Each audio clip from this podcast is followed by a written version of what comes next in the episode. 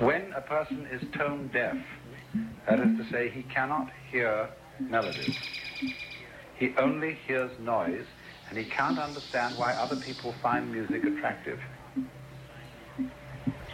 What is his deficiency? Where is he blind? His blindness is that he cannot hear relationships, or rather, in musical language, he doesn't hear intervals. If you are musically um, sensitive, what you hear in a melody is not a string of notes. You hear the steps between them. So in exactly that same way, there are people who cannot get certain things. You say of such people, you know all the words, but you don't know the music.